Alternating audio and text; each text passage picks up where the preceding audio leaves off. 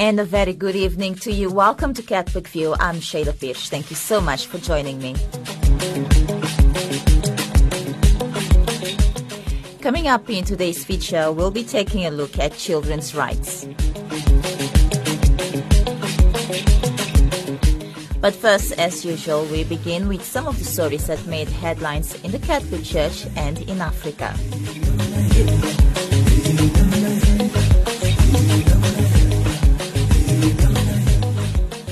Hi, I'm Archbishop Peter Wells, Apostolic Nuncio. Thank you for listening to Radio Veritas, the good news for a change.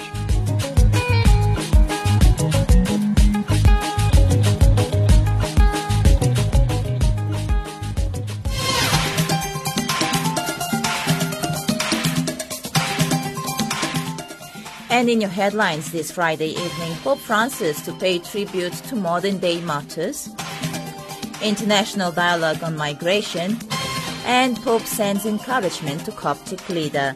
Good evening once again, I'm Sheila Pires. Pope Francis will celebrate a liturgy of the word in memory of the martyrs of the 20th and 21st centuries on Easter Saturday. The commemoration is to take place in the Rome Basilica of St. Bartholomew together with members of the community of Sant Egidio who look after the basilica's shrine to the memory of modern martyrs.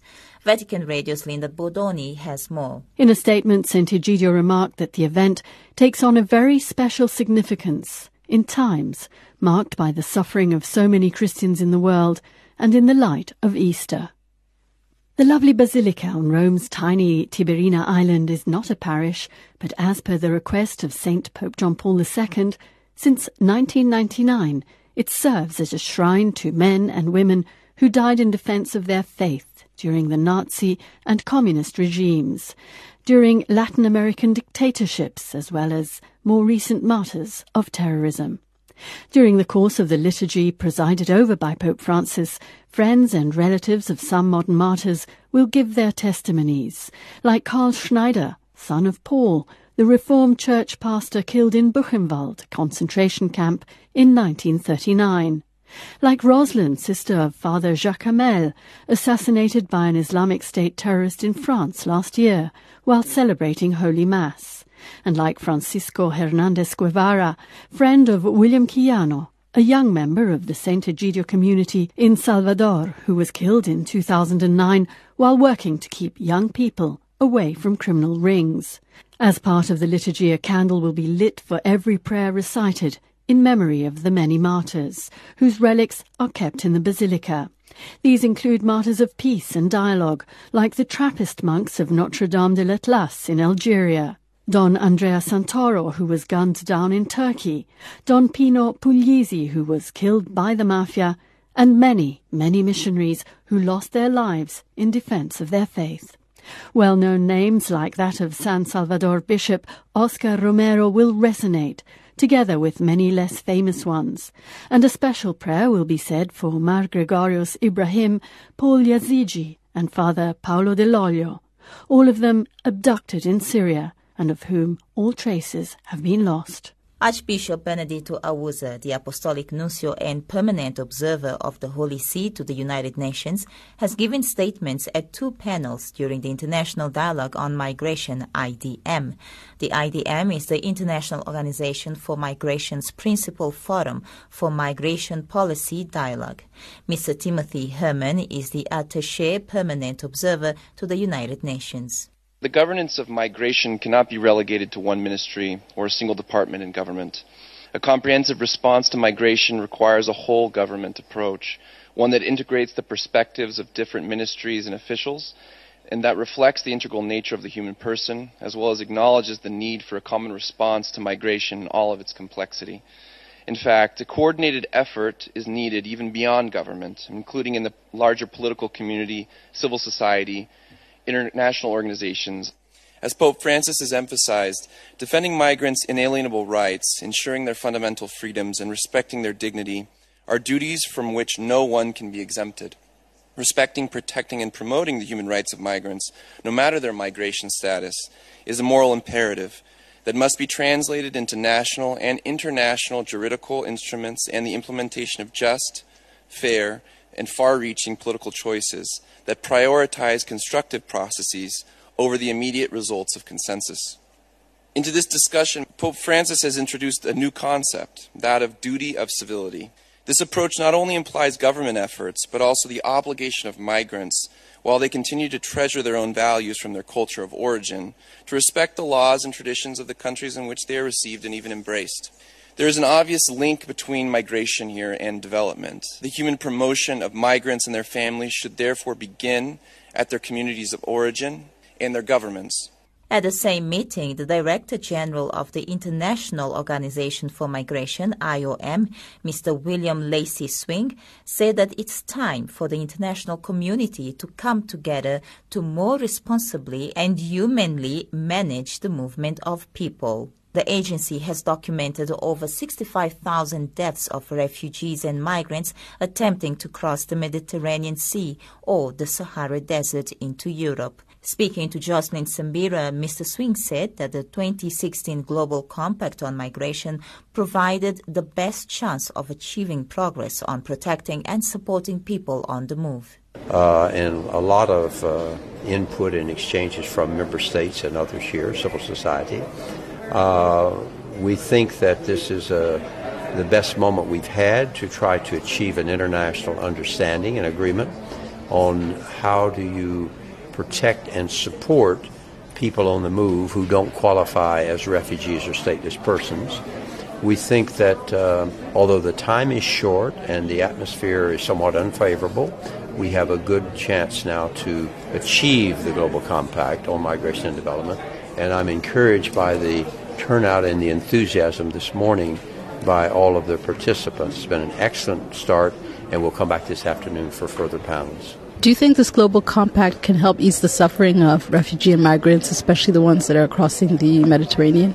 Well, that's one of the driving forces that led us to this because we're losing too many people. We've documented 65,000 deaths since the year 2000. We had 5,000 in 2016. We're approaching 1,000 this year and we don't even know how many others died whose bodies we've not found, either in the Sahara Desert or in the Mediterranean after they get there. But this is a horrible situation. It shows that our policies are not working, and therefore it's time to come together as an international community and say, how can we more responsibly and humanely manage the movement of people? And it should be possible if we can if we can uh, manage things like the free movement of capital goods and services, surely we can come up with good terms for the movement of people. What do you say to critics who say that it's an invasion of certain developed countries and uh, an obliteration of their frontiers or borders? Well, that is one of the issues that will engage the discussion between countries of origin and countries of destination. They will each have to look at their own positions. Uh, clearly, we have to address the root causes. I mentioned this morning we have nine uh, interconnected armed conflicts from Africa to Asia. We need to address the causes of those and why can we not resolve those earlier? Uh, we need to look at the problem of growing poverty, uh, look at the problem of political persecution, bad governance, all those things, and at the same time encourage countries of destination to be much more liberal in their visa policy, to open up more uh, avenues of legal migration so that people can get there where the jobs and the skills are needed. There's a big demographic imbalance between Western countries and the uh, countries in the Southern Hemisphere. And now taking a look at some news from Africa, Uganda's military leaders have ended a long quest to capture Joseph Kony, the self-styled leader of the Lord's Resistance Army LRA, who is wanted by international tribunals for multiple war crimes. The LRA has plagued Central Africa for more than two decades, carrying out murderous raids and kidnappings in Uganda, South Sudan, the Democratic Republic of Congo, and the Central African Republic. The UN estimates that Kony's troops are responsible for killing over 100,000 people and kidnapping at least 50,000 children, many of whom were pressed into service with the LRA. However, Ugandan military spokesmen say that Kony now has only about 100 followers and it's weak and ineffective. The Ugandan army, which had been searching for Kony in neighboring countries, has called off the campaign. According to Fides News Service reports, a Jesuit priest has apparently been kidnapped in Nigeria. Father Samuel Okwuidegbe was abducted along with two other people as they traveled along a road from Benin City to Onitsha. The priest's car has been recovered, but police have not yet been able to ascertain what happened to him. The UN mission in South Sudan, UNMISS, has received reports of fighting between government and opposition forces around Attar and Owachi in the Upper Nile region. A UN patrol to Kodok town on Wednesday, also in Upper Nile, observed that the town was deserted. UN News Jocelyn Sambira has more. In eastern Equatoria, a UN patrol to the town of Puji met with civilians who reported that Sudan People's Liberation Army SPLA soldiers looted houses and government offices, as well as a health facility during recent military operations in the area. Meanwhile, in Marang and Jonglei, the SPLA prevented UN peacekeepers from going on patrol and forced them to return to base after unsuccessful negotiations. UNMISS once again calls on the government to facilitate full access as obligated by the Status of Forces Agreement so it can carry out its mandate, including the protection of civilians. In a message of Easter greetings to Coptic Orthodox Pope Tawadros II, Pope Francis said that Christians are called to proclaim the risen one together. The Pope's message emphasized the hope that springs from Christian faith and enables every man and every woman to look at their lives with new eyes and a new heart even in circumstances marked by sadness and difficulties. The Pope's encouragement comes at a time when Egyptian Christians have been victims of violence, with Pope Tawadros himself apparently the target of a suicide bomber.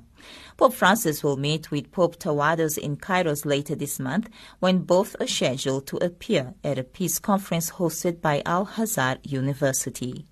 Father Russell Murray, the Animator General of Evangelization of the Order of Friars Minor, says Pope Francis' visit to Egypt is beneficial to all. We Franciscans are very happy to hear that the Holy Father will be traveling to Egypt. His is the most powerful voice for peace and reconciliation among people in the world today, particularly all of God's children and those who look upon Abraham as their father in faith.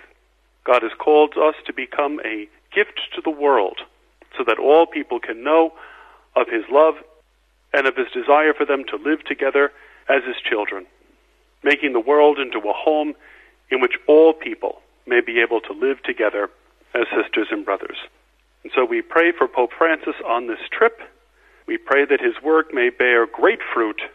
We pray that it may help to be one more activity leading to the development of a world of truer justice and peace in the name of the gospel. And finally, Pope Francis has sent a message of encouragement to the Marist brothers on the bicentenary of their order. Here is Vatican Radio's Linda Bordoni. Remarking on their primary mission, which is the education of young people, the Pope said, An educator's work is one of constant devotedness, demanding sacrifice, but it is a work of the heart, and that is what makes it both different and sublime. In his letter addressed to the Superior General of the Marist Brothers, a religious community of more than 3,000 working to impart an education to some 600,000 young people in Marist schools around the world, Pope Francis reflected on the Order's two centuries of existence, which he said have been transformed into a great story of devotedness to children and young people, welcoming them from over the five continents and forming them into good citizens and in particular into good Christians. However, he said, it is not enough simply to reflect on the past. It is also necessary to discern the present. Thus, the Pope invited the brothers to examine themselves in the light of the spirit of the order's founder, Saint Marcelin Champagnat, who was an innovator in the fields of education and formation, and who aimed to highlight the potential that each child has hidden within. In order, he said, to be able to go out, to sow and cultivate the ground entrusted to him, the religious educator must take care of his own interior field and be aware that the ground he is working and shaping is holy. By your devotedness and effort, faithful to the mission you received, he said, you will contribute to the work of God, who is calling you to be simple instruments in his hands. Finally, he encouraged them to be open to the future with hope and to contribute, through their example, to the creation of a constantly evolving humanity in which the weak and the marginalized are valued and loved. And those were some of the stories that made headlines in the Catholic Church and in Africa today.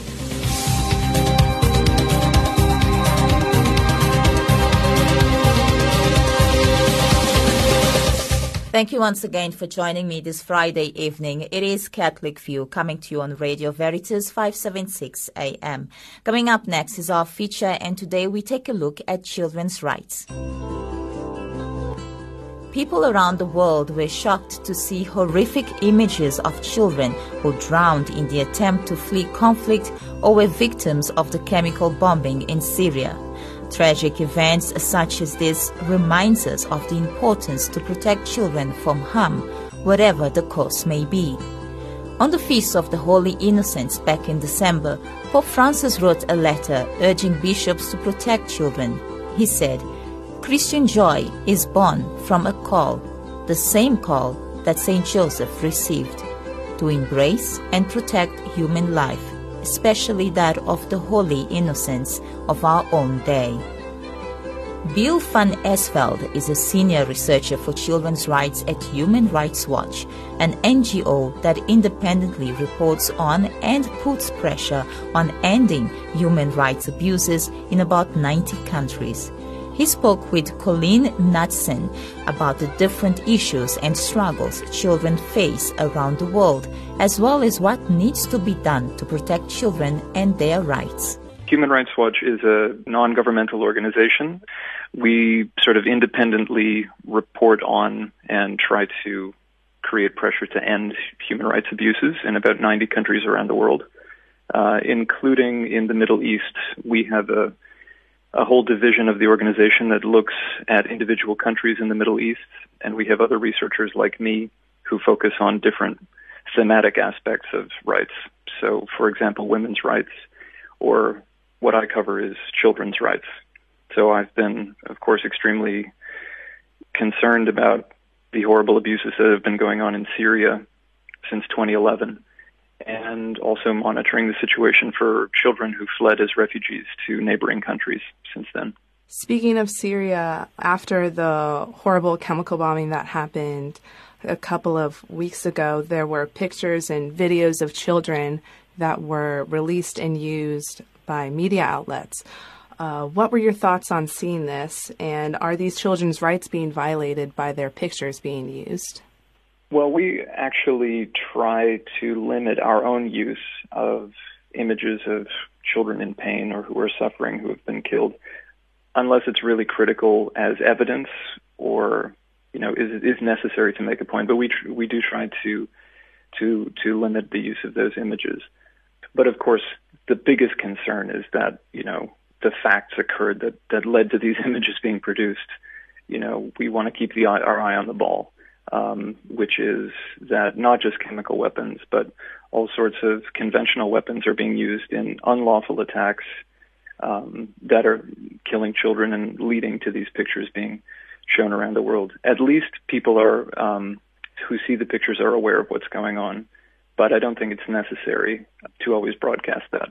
Why is it important to differentiate children's rights from just general human rights? Well, children's rights are a part of general humans of general human rights. So the the focus is not really on distinguishing them, um, but in some cases, children have you know many um, particular vulnerabilities that the rights framework can capture. Um, so you know, for example, the right to education. Um, that's something where heightened awareness of, of children's rights can help be more protective. Um, you know, the fact of the long lasting damage that can be caused to children by the traumatic experiences that they go through in war, um, mentally, psychologically, and physically. Um, these things help raise the awareness of the international community to the failures uh, to protect to protect children um, in war situations like Syria, but also elsewhere around the world and in the region, in places like Yemen. So it's a heightened protection framework, but the emphasis is on you know all people's human rights, and children have special vulnerabilities that we want to protect that way. Last month, Pope Francis was in Milan, where he told parents, "quote." Your children are always watching you, even if you don't realize it. They are observing us all the time and taking it all in. What can parents or just adults in general do to instill in children that they have rights? And how can the actions of parents affect the perceived rights of their children? That's an interesting question. That's outside of what I often uh, deal with. I mean, what what most of our work has focused on are clear rights abuses, um, and one of the things that the research on situations of conflict and emergencies really bears out um, and in general is that one of the most important things that one can do for children's rights is to allow children to get an education, support them in their education, um, and and ensure particularly that that is a safe place to be, that there's no corporal punishment at home or in the school, and that boys, girls, and you know, no matter what your legal status may be in a country, that you are able to go to school. Um, these are rights that are primarily the obligation of governments, and that's what we tend to focus on rather than individual parents. Um, you know, it's government policies that are really the often the key problem in terms of children not being able to go to school or children being denied their other rights. So our focus is much more on what states, governments, and authorities should do. But of course, we would say that parents obviously have a crucial role to play. But as a human rights organization, most of our focus is on what are the states supposed to do that have signed up voluntarily to protect children's rights and help fulfill them, um, rather than on what families should do. In nations where child marriage is a problem, which issue do you think should be addressed first? The issue of child marriage or the issue of education? Well, a lot of these rights go hand in hand, and the denial of one will lead to other problems. So, in the case of child marriage, it comes from a number of different places. You know, one is um, there may there may be a, a past practice of this uh, within a community that has to be dealt with, but then that practice can be exacerbated in an emergency situation. So, you know, refugees from Syria um, who are living in Lebanon or Jordan or Turkey, in each one of those refugee hosting countries, you've seen rates of child marriage increase. And the reason that it's increased over what it used to be like in Syria is that these families are under even worse economic circumstances. And this is what they call a negative coping mechanism ironically, some parents marry off their daughters as children in hopes of giving them more protection. They may not have enough money to put food on the table at home, and they hope that by marrying off the daughter, uh, they'll be giving her a new home that's more protective.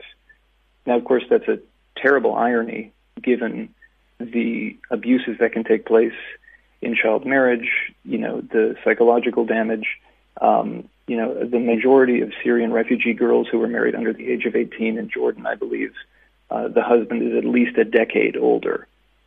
So, you know, this is a this is a really serious rights concern, um, and those girls are, you know, many are going through abuse. But the way to solve the problem is both to educate the parents to, you know, reach out to them, let them know what the dangers are, um, crucially to provide them with some alternative. I mean, you know, some families don't want to marry off their daughters, but they see no other possible way to even give that girl enough food to eat. Um, and to, as we all know, you know, continuing to improve girls' access to education is just about the smartest investment uh, a country or a humanitarian agency could make for the future. That was Bill van Esveld, a senior researcher for children's rights at Human Rights Watch. Anwar Khan is the CEO of Islamic Relief USA, and he says that in times of stress, people cling to their faith more than a child to their blanket. Therefore, faith based organizations have a unique role to play in assisting refugees and migrants. Lucy Dean spoke to Mr. Khan and began by asking him about the ways organizations like the Islamic Relief can prevent the radicalization of vulnerable populations. One, we show the mercy and the compassion of Islam. What you hear from others are fighting, fighting, fighting. And there is in Islam a concept of military. But if you take out all the love, all the compassion, all the mercy and the forgiveness, you don't have that faith anymore. So we are an example that we believe of the real faith. Our name is Islamic Relief and we believe that we practice these Islamic values. Now when young men come and all they see are the men with guns talking about Islam and they don't see men and women of love and compassion, they're going to model their behavior the people who are talking about only violence. So we want to practice moral behavior. Second thing is we want to work with them and understand their faith. And what we are doing is trying to address some of their concerns and showing that, look, these Christian guys aren't trying to convert you in the work that we're doing. These secular guys aren't trying to get you on some kind of agenda that you think is against you. So it's bringing the message to the people. It's like getting advice from a friend. It's easier to take than getting advice from a stranger. That's really important, and it's a lot of good that these international organizations are um, doing. So we are showing that we are an example of how you can work with international aid agencies to make the world a better place. And we're changing the narrative because they think that the only people that like them are those that are radical. Many of them have been brainwashed in their understanding. They don't understand the true Islam.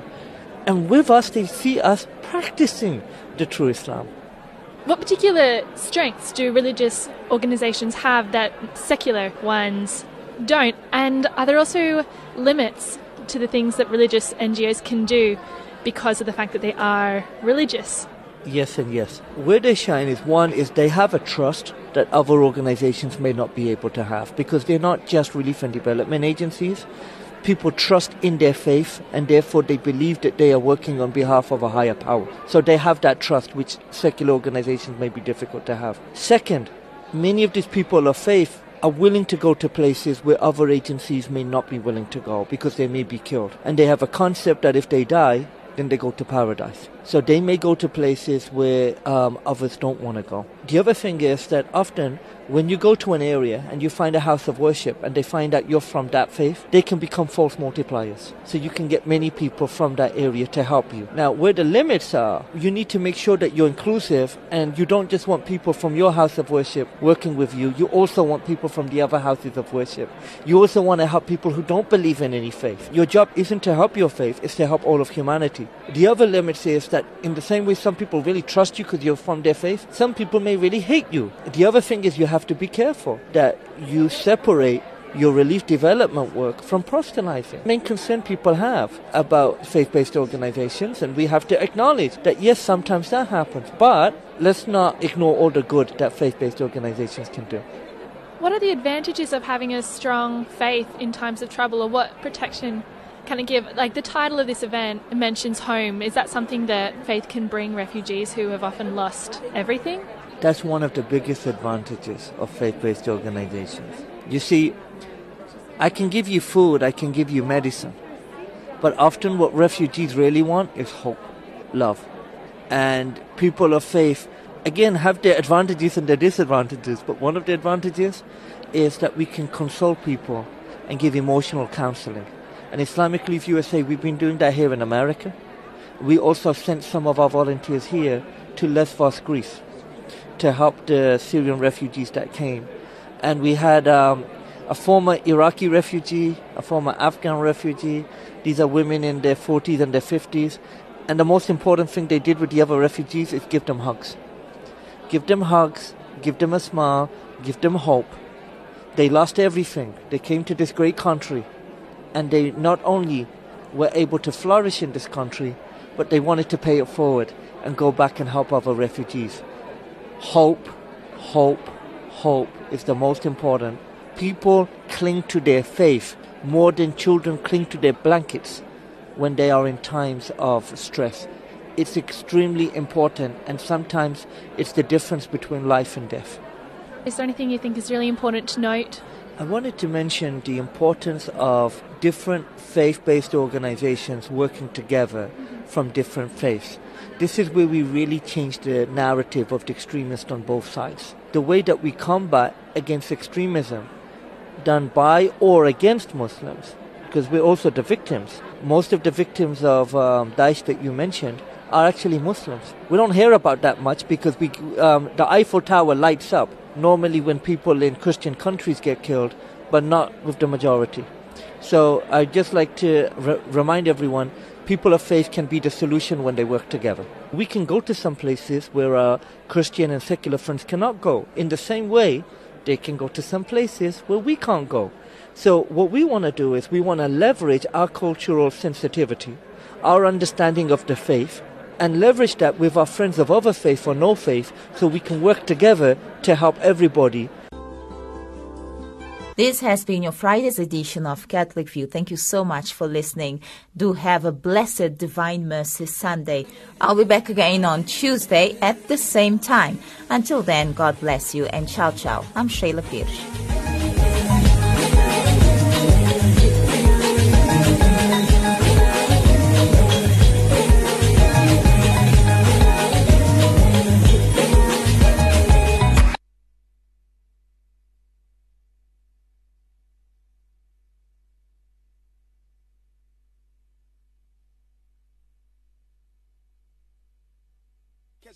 Far.